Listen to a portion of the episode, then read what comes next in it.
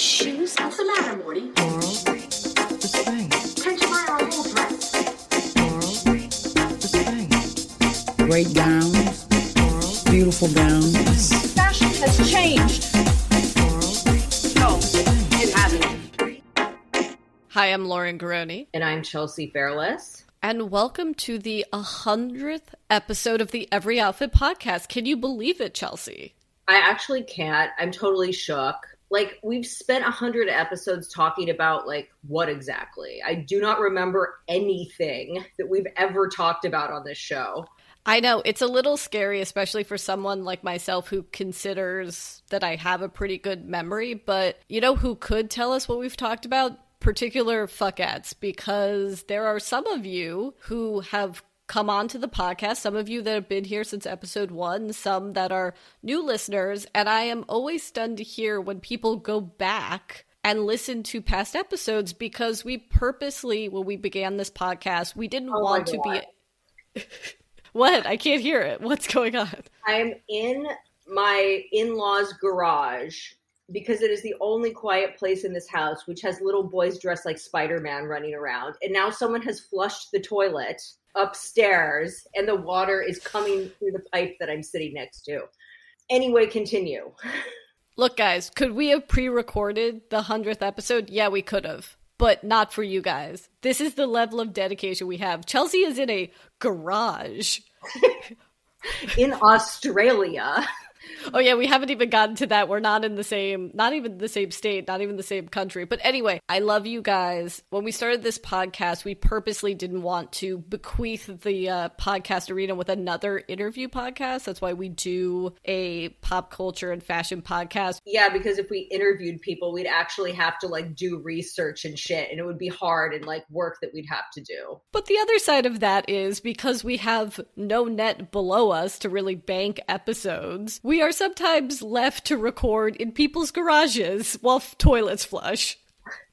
Yes. You know, despite my sad situation, it is great to be back in Australia. I haven't been here since before the pandemic. Like the last time I was here, we didn't even have this podcast. And yeah, I'm visiting Tat's family. So I basically feel like I'm in an Australian episode of The Kardashians. Like everyone is like hot and tan and shit. It's like a whole thing. I know we're both West Coasters, so we don't have that East Coast history or adherence to like a very cold winter, but you're in a climate that is straight up summer when Christmas happens. Yeah, summer in Australia is wild because everyone just like hangs out by the pool and like eats seafood and shit. Like it's a very different vibe. There's nothing Eats wintry. prawns. Yeah, they eat the prawns. But yeah, Australian people are like super cool. I mean, I love the fact that they use sick cunt as a compliment. Ooh. And I've gotten so many lovely messages from Australian listeners. I've run into a couple of incredible fuckettes on the street. Shout out to Yasmin and Luke. Not that Luke, a different Luke. There's more than one Luke apparently, but it's just really, it's been so lovely. I mean, we call our male listeners Lukes, but we might only have men named Luke who listen to the podcast. Yeah, if you're a man named Luke that listens, like DM us. How many of how many of you are there? Luke Hive. So anyway, that's what's going on with me. What is going on with you? Yeah, this is the first Christmas without my grandparents. Not to bring it down, but uh, for those that have listened to the podcast for a while, my grandfather passed away on January 1st. My grandmother had an accident in May. I used to talk about her. I don't really talk about her very much, but um, she's in a memory care unit somewhere in Los Angeles right now. So this was our first Christmas without them. And I've spent every year since the year I was born. We used to go back to New Jersey. I would come to Florida. They would come to Los Angeles. So new traditions. Oh, honey, I'm so sorry. So your Christmas is kind of like the Christmas at the end of the Family Stone. Yeah, you know, a little bittersweet, but hopeful. You know, we used to make lasagna. All of us would participate. And instead of doing that, because that's a days long process, and when there's only three of you, it's kind of depressing to spend days making lasagna. You just went to Gelson's and bought it already made. That was actually a good idea. No, I saw on TikTok it, this trending recipe is lasagna soup. So I made that on Christmas Eve. Okay, that sounds a little frightening, but I support you in whatever decisions you make in your life. It's basically a tomato soup with lasagna noodles broken up and some ricotta on top. Love that. Yeah. But we went to on Christmas Day. I think our new tradition is just going to a fancy hotel. We went to the Bel Air Hotel and had lunch. We were like right before it closed, so all the annoying families were gone. So we just like boozed it up. There was a Santa, like a legit Santa Claus there for purely selfie opportunities. That's so major. When I went to the dessert table, he made a beeline for me and he's like, I've been clocking you since the beginning. You obviously want a photo with me. And I, I then had to like turn him down. You didn't get a photo with Santa when offered for no other reason, just to text it to me and be like, "Lol." No, no, no. Then my father was like, "Of course, you and your mother need to take this photograph with Santa," and which I will now text to you. We'll we'll put it in the show notes even. But it made me realize I need a Bill Cunningham s documentary about these men that look like legit Santas. I'm not talking about the fake beards, the like real white beard Santas. Right. What are the other 11 months of their life like? Oh, like what do they do for work? Yeah, do they shave that beard? How much money are they making? Do they struggle with their families? Because at this time, when everyone is like quote unquote with their families, they're at hotels offering themselves up for photos. Well, I'm sure the Santa at the Bel Air Hotel is like the most elite Santa you could get, like with the most legit beard and shit. Very true. Although my mother was like, he is wearing blush. I was like, don't blow up his spot, Kathy. He's got some of that cloud paint just on his chubby little cheeks. I bet Santas were so happy when that benefit rose tint came out in the Oh late my 90s. God, yes. Wait, should we be wearing that again? I think so. Let's bring it back. As I remember though, that shit like really stains your face. Like you might not be able to wash it off. Like when you cook with turmeric and it gets on your kitchen counter and it's like there for like the next like six months. Yeah, before Selena Gomez's uh, blush, which is really pigmented, you we had benefits uh, rose tint. I love that throwback. Also, on a completely unrelated topic, something very exciting happened to us right before Christmas that we haven't had the chance to talk about yet. But we are now the co owners of Nicole Kidman's AMC jumpsuit. Yeah, if if we're co-owners of the pigeon, but it lives at your house, and we're co-owners of the jumpsuit, it lives at my house. It's been tailored to my body. Hate to blow up that spot, guys, but that was not the first time we opened the box in the video because it is meant for a 5'11 woman, and it looked quite hilarious when I first tried it on. Maybe we'll we'll post a photo of that, but Yeah, for sure. So I think like six months ago or something, we started a change.org petition to get the Michael Kors jumpsuit in the Smithsonian, the one that Nicole wore. And I guess the people there took notice because they offered to gift us an identical jumpsuit. And it's just so refreshing when luxury brands like actually have a sense of humor. yeah, dear other luxury brands, we are open and ready to make content with your stuff. Yeah, dear Balenciaga, you can send the bear bags our way. we're becoming quite the prop house. I'm sure next year we're going to do live shows, but it's like, I'm going to, of course, have to wear that suit because where else am I going to wear it? We've got the pigeon bag. If we could get that Balenciaga teddy bear and make it talk, ugh. Yeah. You know what? They are taking pre orders for it presently. And Tat may have put her name down on the list. so we'll see. It would be nicer to be gifted one, but I feel like it's worth owning the most controversial bag in the history of fashion, right? Yeah. Should I use the most controversial bag as a segue to discuss the fa- the very sad fact that Vivienne Westwood passed away just an hour ago? Sure. Fuck that. She's the type of woman that I thought was going to outlive us all. Like some people are just like that. Absolutely. And now I understand how people felt when the Queen died, because to me, Vivienne Westwood is the Queen of England, basically, you know, certainly the Queen of British fashion. Yeah, for sure. Did you know she was a dame? She's Dame Vivienne Westwood.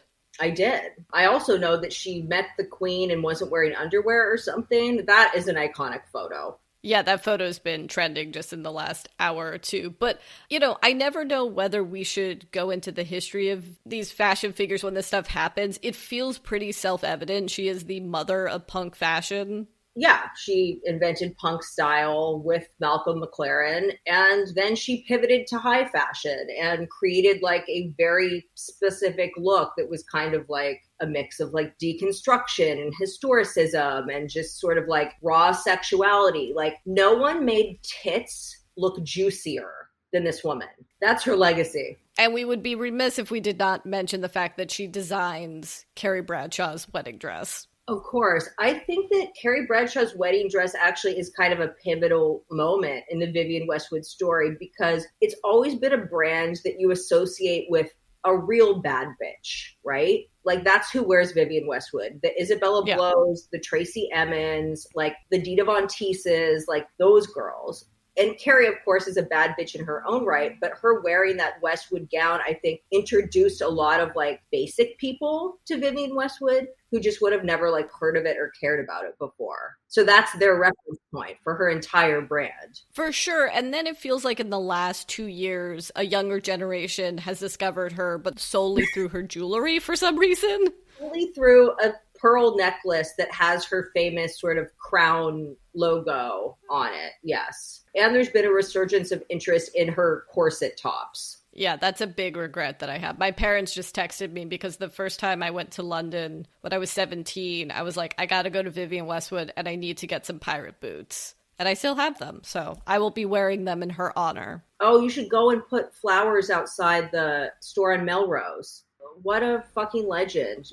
People like that, like sh- she's irreplaceable, you know? And it's hard to even comprehend fashion without her influence. Like it's it's just it's her body of work is unlike anything else. Yeah, it's hard to imagine London Fashion Week without her. So I guess it, it, it all rests on Richard Quinn now.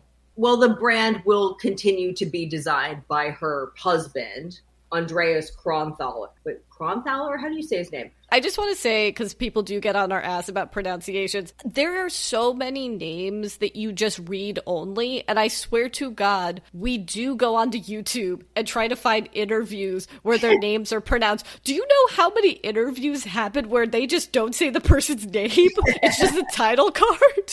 Yes, it's so true. But anyway, that guy has been designing Vivienne Westwood for a minute now, and he's great. And I assume that he'll continue to do that and carry on her legacy. So, RIP Vivienne, you were a badass bitch. We love you. Your pirate boots and corsets and necklaces will live on forever. How's this for a transition, Chelsea? Do you know that Vivienne Westwood had a Nepo baby? Oh, yeah, I did. I did, actually. Her son, with Malcolm McLaren, started the lingerie brand Agent Provocateur. Yes, he did. I thought that Balenciaga was going to be the topic that people wanted us to talk about the most, but this New York Magazine Nepo Baby article, the amount of DMs that we got where it was like, discuss it, discuss it, please discuss it, need to know your thoughts. Well, New York Magazine deserves a Pulitzer, I think. Just for the information design alone of this story, it's actually stunning. I mean, they're always incredible at that sort of thing and photo collages and whatnot. But the way that they visualized the article was really, really stunning. Yeah, the visual information design is top tier. The content of the article I find kind of chaotic, and I'm not sure if they are kicking the shit out of Nepo babies or satirizing them because when you look at some of the connections or some of the ways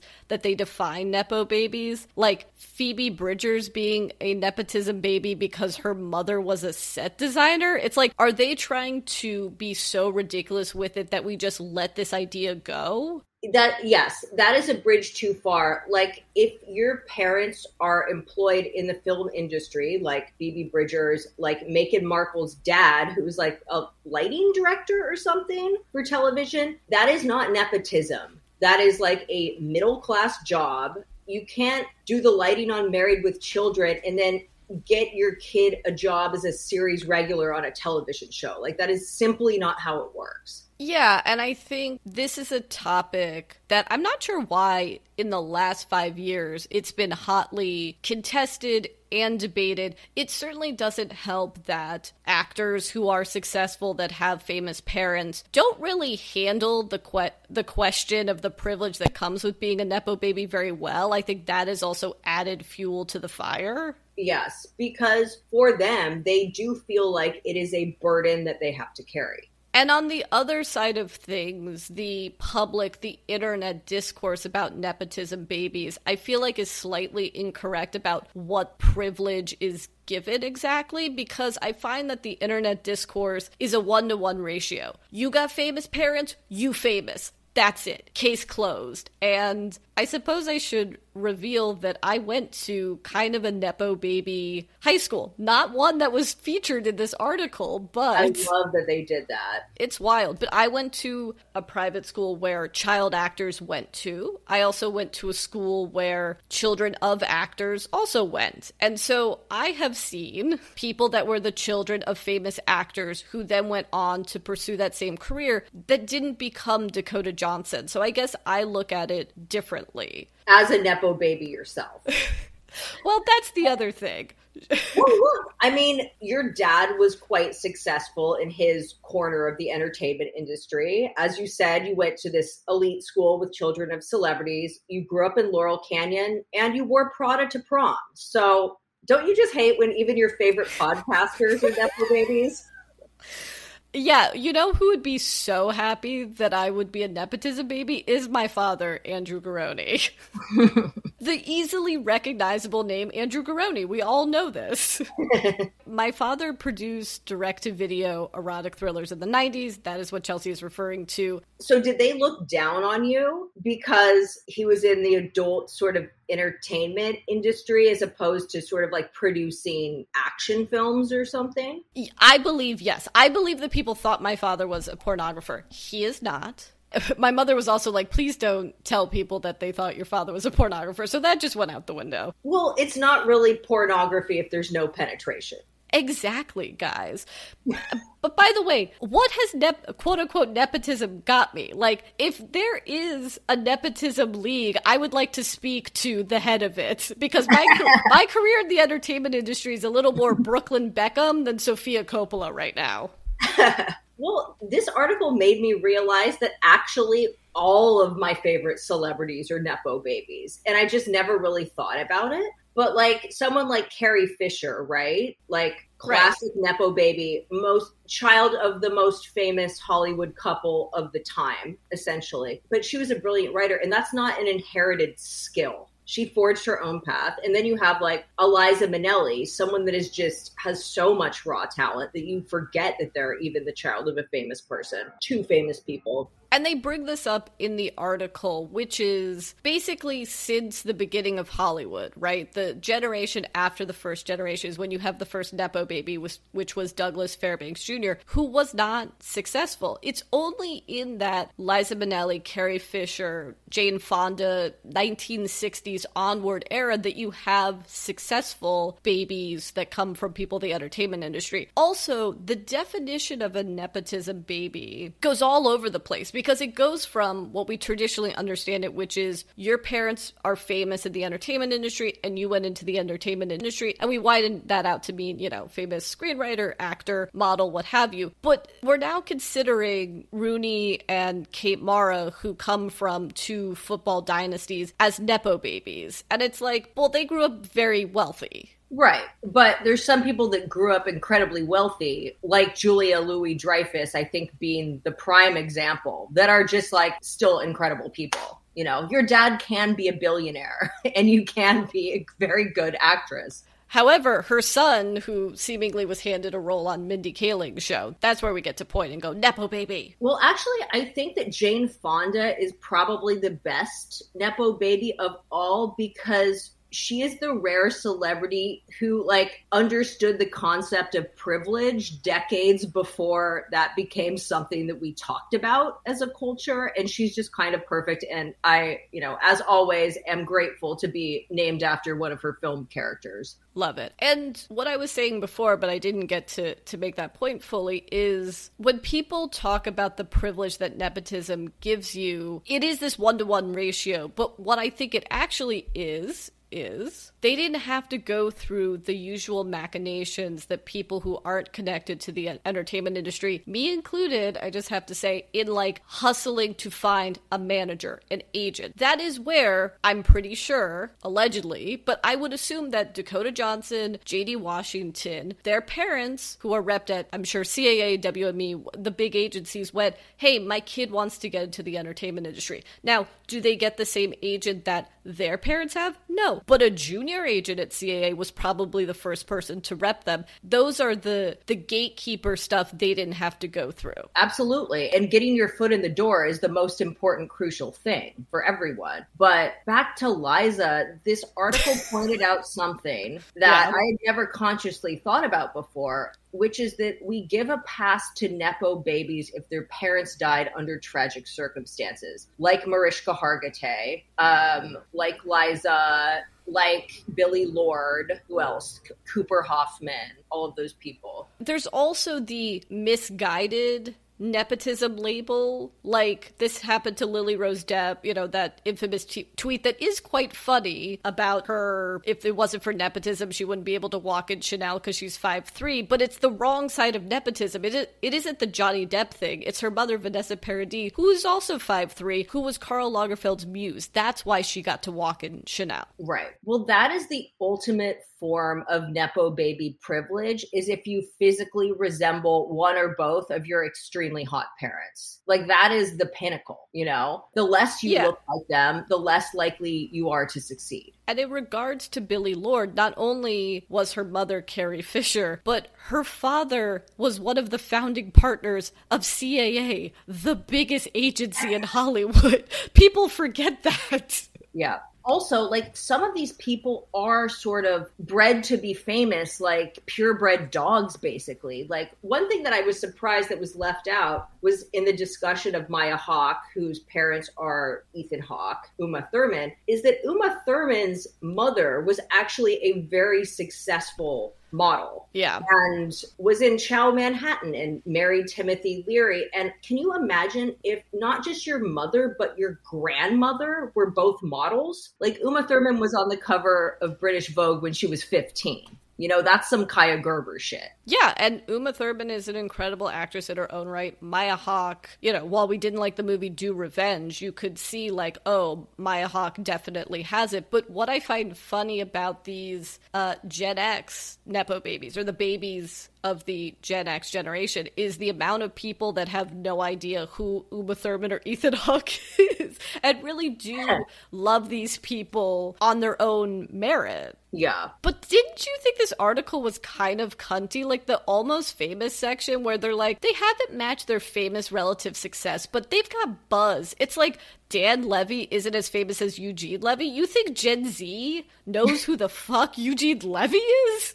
And his fabulous work in Christopher Guest movies? It's true. He's more of a millennial icon. Well, Dan Levy is a good example because that's a Nepo baby that I support. But of course, he could have never gotten Schitt's Creek made without his father, presumably his father's connections. And of course, the entire body of work of Christopher Guest films starring Catherine O'Hara and Eugene Levy. Yeah, I think about who I don't think is in this list. I think it's in a, in the grandfather level, but the just the Coppola family. But I just think about when Sofia Coppola made Virgin Suicides, and it, I was rewatching clips of of her. It's like that's a level of nepo baby that couldn't exist now because when she talks about she directed Virgin Suicides at 28, she talks about how she just spent her 20s just like I don't know, I like started a fashion label and I just really didn't know what I wanted to do and I did photography and then I was like really like this novel, so I just decided to make this as a movie. It's like if people think Lena Dunham is annoying, and look, Sofia Coppola is a patron saint to us, but it's like that is a level of nonchalance. Totally. But the thing about Sofia Coppola is that she has incredible taste. Her taste level is unlike anything else. And before she became a film director, she was essentially an it girl, which is my favorite brand of Nepo baby. Like, I love like a Lola Leone, Madonna's daughter. I love Kim Gordon and Thurston Moore's daughter. These are it girls that dabble in modeling, which is also what Sofia Coppola did. Also interned at Chanel at 15. Yeah, but like actually at Chanel, not like me who's in like the PR department. In New York. Paris Chanel. Yeah, Karl invited her personally. but yeah, I I like a lot of nepo babies. I think the new nepo babies that really speak to me. I love Honor Swinton Byrne, Tilda Swinton's daughter, who is incredible. Who knew? In her Yeah. films. Stunning actor. Miley Cyrus, way more talented than her dad ever was. So that is also another thing I would say. Miley Cyrus is, I feel like the only one in the millennial generation, but I think about Gwyneth Paltrow and Angelina Jolie, where they just became more famous than their parents, and that's how they kind of got a pass in a way. Yeah, absolutely. Who else is good? I mean, obviously Zoe Kravitz. Oh, wait, can we discuss, speaking of like insane connections uh, for nepotism, Kate Berlant being on the list? Oh yeah, because what was because her her mother made the Stonehenge model in Spinal Tap. if that counts as nepotism, I'm I'm a nepo baby. I fully admit it, guys. Yeah again that doesn't get you a netflix comedy special. Like that doesn't get you a role on an amazon series. It is pretty wild. Also to bring it back to lena dunham who she was really one of as cited in this article girls was a sort of pivotal moment in the nepo baby conversation. But i still maintain that if your parents are famous artists that just doesn't mean you're going to be a good writer actor series creator what have you Yeah, and I think those who have it the hardest. I'm thinking about Colin Hanks, who has been working consistently for 20 years, and people, he is beloved on his own. Oh my God, speaking of Tom Hanks, I just saw the most horrifying movie ever, which was The Polar Express, which features a CGI Tom Hanks that is like the scariest thing I've ever seen in my life. Yeah, this was Robert Zemeckis' obsession with motion capture or 3D animation. I believe he did a Beowulf with Angelina Jolie around this time as well. Yikes. And we So- as a culture just went, no. Okay, I want to wrap this up, but I feel like we should mention the fact that Isabelle Huppert and her daughter are currently on the cover of Italian Elle this month together. I've never seen one of her movies, but this bitch looks exactly like her. And I can't believe we didn't bring this up in our recent discussion about inappropriate baby names, but she named her daughter Lolita. I know. Well, but she's also the only one that can get away with it. After we recorded that, I remembered that Gale Anne Hurd, who's a boss bitch producer, was married to James Cameron, had a kid with Brian De Palma, and that child is named Lolita De Palma. Okay, that name is so major. I know. It, again, they get away with it because that's, uh, sorry, what do they say in Australia? A sick cunt name? Okay, that is not the correct usage. well, it's also like French people, you know, like it's shocking that Charlotte Gainsbourg wasn't named Lolita also. Lolita Gainsbourg, great name. Truly. Also, fun fact about Charlotte Gainsbourg and Jane Birkin, they love bulldogs. There you this go. fact interests absolutely no one. Anyway, this is kind of a perfect transition, no? Yes, because a Nepo baby, Lily Collins, is starring in the third season of Emily in Paris, which I suffered through three episodes so I could discuss it with you. Thank you for doing that. Also, it's like, what millennial even knows who Phil Collins is? Well, we obviously know who Phil Collins is. In the air Of tonight, course. like Sussudio, Phil Collins. I don't know how many people connect that she is related to, or that is her father. Well, you know what? Actually, my introduction to Lily Collins was in Teen Vogue, which was such a nepotism magazine. And I feel like Yeah. it really should have been mentioned in this article because so many people like Lily Collins were, you know, were featured in Teen Vogue uh, before they got famous. And I remember she had a great line about this where she's like, Yeah, but like my dad was the drummer in Genesis. It's kind of not the same thing. And I was like, Yeah. He also was had a had a very successful solo career, but like that that is a good a- attempt to to try and distance yourself. Totally, but she had a very like Emily in Paris type life. Like I remember in Teen Vogue reading about the fact that she was a debutante in whatever that extremely famous Parisian debutante ball is, Yeah. and she wore Chanel Couture, and she was like 16. Like that's like how she's grown up. It's very Yeah. Emily in Paris. But for me, watching that show feels like taking OxyContin recreationally. Like all of my stresses and worries just melt away. Like I feel like a fucking like newborn baby swaddled in a cashmere blanket or something. It's just like such a powerful feeling to be able to like disassociate and relax. And I can see that, but also like Kate Walsh is such a bad fucking hang, at least in these first few episodes. And I, I don't want to belittle a, a working mother, but my God. Well, the thing about Emily in Paris is that many of the actors are in different shows. Like she's on some sort of like Nickelodeon like shit. Sylvia's on a completely different show. Like it's all a very weird vibe. Oh, you mean uh, you mean like Gina Gershon is the only person that understood what film she was in in Showgirls? You're saying they're all a- their acting styles are very different, yeah. Exactly. And I think that I think that yes, I do agree about that character. But for me, the show is all about Sylvie. Like there's nothing sexier than like a glamorous French woman of a certain age. She's so hot, she's so cool. And actually everyone that works at the marketing agency is pretty chill. Like the, Emily is the worst part of the show. Yeah, no, I would just I would have a whole show about their their office for sure. In my head, I just call Sylvie French Jennifer Grey because that's what that woman looks like to me. totally i can see that yeah i just think it's like i think it's a really great escapist show obviously like it's pretty fucked but i just i don't know there's something about it that really speaks to me Can we discuss the overlaps with Sex and the City, which is really interesting because Darren Star obviously began Sex and the City, Michael Patrick King took over, but there are several plot points from episodes of Sex and the City after Darren Star left that wind up in the first few episodes of Emily in Paris, like the water breaking on Sylvie's shoe is right. Miranda's water breaks on Carrie's Louboutins. Uh, Emily trying to do too many things in Paris, and that I think it's the first episode. It all bled together, and you know, missing her boyfriend's thing because she went to the other thing feels very uh, American Girl in Paris Part One. Totally. Well you're also forgetting the shameless mcdonald's product placement which also feels very sex in the city. 2023, guys, we need that Mickey D's sponcon. Come on, let's manifest this for us. but yeah this is i mean it is this is the definition of we exploitation it's this it's the american girl in paris shit which i don't know if we've acknowledged this before but i don't think we've ever mentioned the film funny face in our discussion of this. And i feel like that is the origin story or if there's a film that predates funny face that sort of presents this kind of story let me know but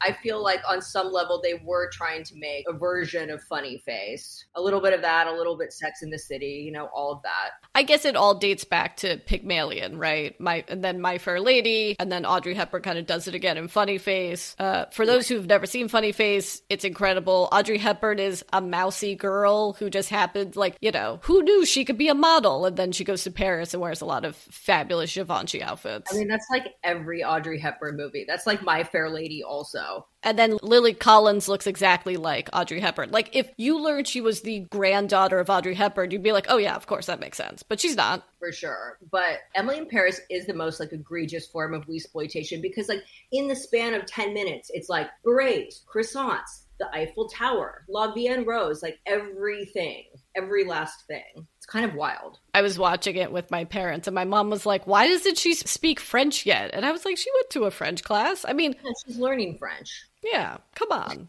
Why do these people like Emily? Oh, like her boyfriends and like her friends and stuff. Yeah, everyone. Just every, just everyone in the office. I mean, yeah, I have no idea. I mean, she does have some great marketing ideas, Lauren. it's a filter that makes you look like your animal. And oh no, Kate Walsh is stuck on that during her Zoom meeting. My mom went, "Are we still doing jokes like this? Really?" I was like, "Ooh, Kathy Byrne."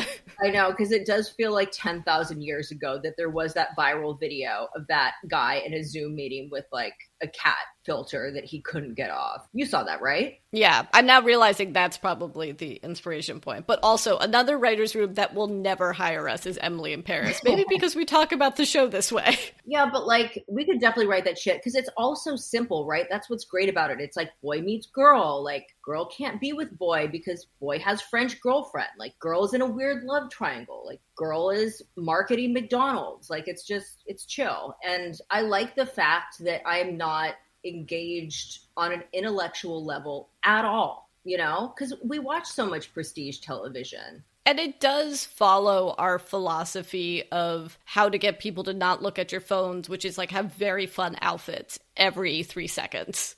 Yeah, absolutely. The fashion does add so much to the show. Like it's crazy at times. And of course, because I don't like Emily, sometimes I'm like, what, you know, but the French girl, Sylvie, they always look fab. It's the Americans that look crazy. Them and Mindy, the aspiring singer, who also looks batshit every single day. And she really doesn't need to. But it's fun. Patricia Field is obviously a fucking genius, and I think it adds a lot. It's always fun seeing high fashion clothes on television. The novelty has not worn off. So, what do you think Kim Cattrall could play in this world? Hmm. It's hard to say because I'm still midway through the season. I haven't finished it yet. It definitely seems like she could work at like a rival agent or something. Yeah, I don't know if I could take more rival agency stuff, but like, you know, Emily's aunt, get rid of Kate Walsh. Could Kim be from the the Chicago office? She should be on the show. Why not? It would complete the trifecta. Yeah, it would. Kim back in Patricia Field costumes. Oof. Love. Should we get into Meghan and Harry? Yes, but because I know people are going to write us, I am aware, and I do need to say, Lily Collins married another Nepo baby. She married the son of uh, Malcolm McDowell and Mary Steenburgen, Charlie McDowell, who used to date Rooney Mara for a long time and is a director in his own right, because I guess in Hollywood, there's only five straight men to go around. Okay, that is some real Alice L Word chart shit right there. You're welcome. Speaking of which, I will talk about the L word, but not yet. I need to I need to ingest a little bit more of it before I can really get my bearings. Meghan and Harry. Yes, we we watched the final three parts because I had to. I mean, by the, like the last part, it's like I gotta hear what Tyler Perry has to say. Well, it's also like I gotta get to the wedding. Like the wedding doesn't even happen until episode three, which was great. I actually really liked the last half of Meghan and Harry. The first half did not need to be there. No, it needed to be three hours. Yeah. and it would be a very tight documentary. I still don't understand their issue because they never themselves say that the monarchy is racist. They say that the press is racist, but they let the documentary and like the animated interstitials do the work of calling the monarchy racist. Because again, if they had just let them essentially do what they want, which is make money on the side, and if their offices, which is so crazy to think about, No, it's beyond crazy. but they would have stayed, right? They're not saying that the institution is fucked up. They're saying the institution, in quotes, but not the institution of monarchy is fucked up. Yeah, they're like, we were happy to be the face of this fucked up colonialist empire, but they didn't like us, so we decided not to. It's like, what? Yeah. Also, watching this has made me realize the root of all of the problems with the royal family, and it is their PR strategy.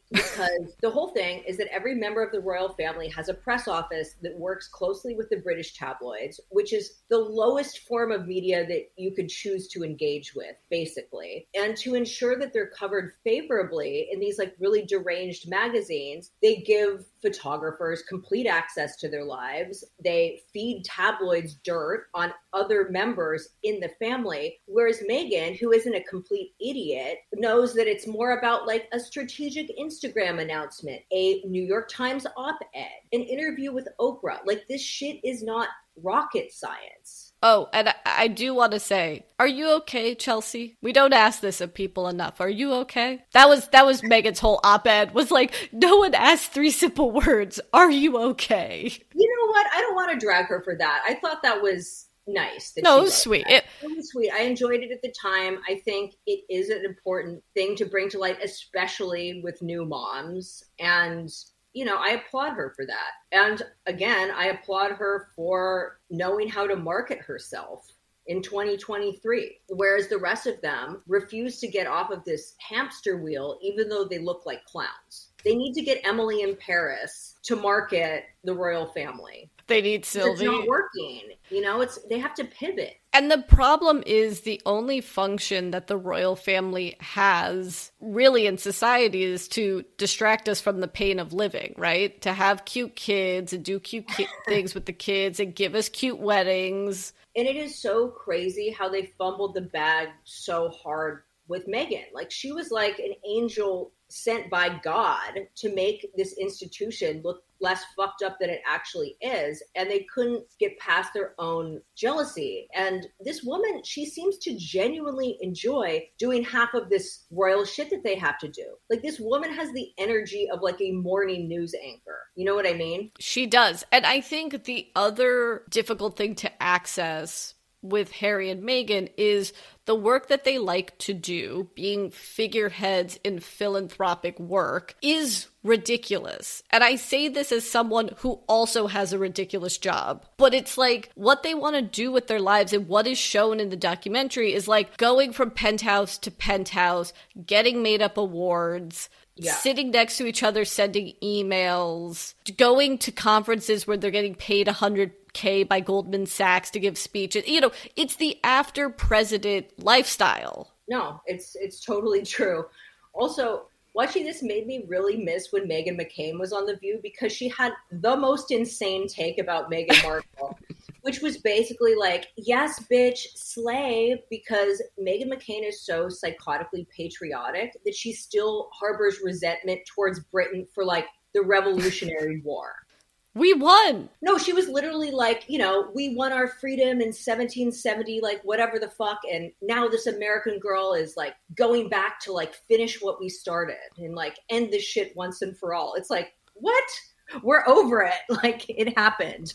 the other thing that made me gasp right because if you know about harry and meghan's story also because it didn't happen that long ago you know, again, like I say, it's not the War of 1812. We don't need six hours of historical context. But, you know, you know that Tyler Perry put them up in his house and gave up security, et cetera, et cetera, et cetera. What made me gasp and what I learned from this documentary is they had never met until I he know. gave them the house. Yeah, that is wild. That is a friend that you want to have in your corner. He seems like genuinely such a lovely man. And it is Oh. extremely fucked up that they pulled their security. And as Tyler Perry said, it is the tactics of an abuser to basically take away their safety in that way. maybe this is my like Sicilian paranoia, but when I heard that Tyler Perry had never met them, I'm like, oh, it's very kind that he did that. And they obviously needed someone to step in in that way, but also it's like, does he want something on them? Like, it feels like he wants Harry and Meghan to like owe them a favor one day. No, he's just so rich that like giving them the Montecito house is like me borrowing your like Dyson hairdryer or something. Uh, yes, it was his. It, it's his house in, in Beverly Hills. It is fucked up the the tactics that paparazzi do and climb hillsides, but I just want to mention that it is surrounded by three other gated communities. Right. Oh, question, Lauren. Is being thrown to the wolves the same thing as being fed to the wolves? Because it seems like it is. Yeah, because once you're thrown to the wolves, the wolves will eat you. So I feel like Meghan was like, okay, we need a like, were you silent or were you silenced type line in this. it took Oprah three decades to be able to just throw out lines like that. Yeah, of course. I think the other highlight is when they do the interview with Oprah and the reaction, and Beyonce texts Meghan Markle, and Harry goes, Yeah, that was cute. So anyway, yeah, watch parts three to six of Meghan and Harry. Why not? Yeah, I contend that there's no there there. Also, it's like Harry's book is coming out in a couple months. Yeah, what is he going to reveal in the book that hasn't already been revealed on Oprah or in this special? More stuff about the family? I mean, it seems like the real loggerheads of this family falling apart because you go back to their wedding and I remember thinking even in my cruel icy black heart how beautiful it was that Charles walked Meghan down the aisle. Totally. and there was a gospel choir. I mean, it was crazy. Again, we were functioning on uh, two hours of sleep because we had just seen Taylor Swift and like woke up at four to watch the wedding. But We were there for the dress, which honestly, I, I appreciate that it was sort of modern in its simplicity, but like didn't love. Also, imagine not asking Vivienne Westwood to do your wedding dress. Well, You know? she can't ask her now. Lauren, that's so fucked up. But it's it seems like and this is the other thing. I feel like if you're going to do a documentary, give us the goods. And they get up to a point, right? And there's a lot of like you as the audience are left to infer, but it seems like the real loggerheads wa- was between William and Harry. yeah. Because there's that scene where she's like, whatever, it's your brother, I'm not going to get into it, but I mean, what's his name? William. I mean, William and Kate give me bad vibes. You know, it's like, of course, everyone was gonna like Meghan and Harry more. They at least on the surface appear to be human beings and not like Mars attacks robot people. And that's a narrative that I do believe, and sort of like Occam's razor, that makes the most sense. The press and the people, the Commonwealth, like them so much that everyone else felt threatened. Especially at this point where William has three children, two sons, that there's no pathway for Harry to become king.